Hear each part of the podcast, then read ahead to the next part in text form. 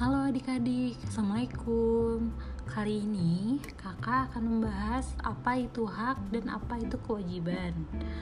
Hak adalah sesuatu yang sudah semestinya kita terima Yang didahului dengan menunaikan kewajiban. Jadi, kita akan mendapatkan hak setelah apa yang menjadi kewajiban kita ditunaikan terlebih dahulu. Sedangkan kewajiban memiliki pengertian sesuatu yang harus kita lakukan atau kita tunaikan.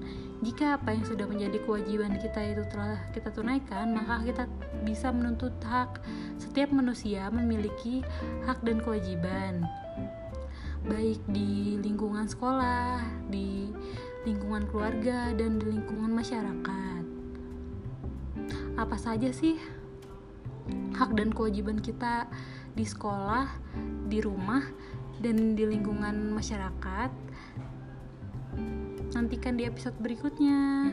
Selamat mendengarkan.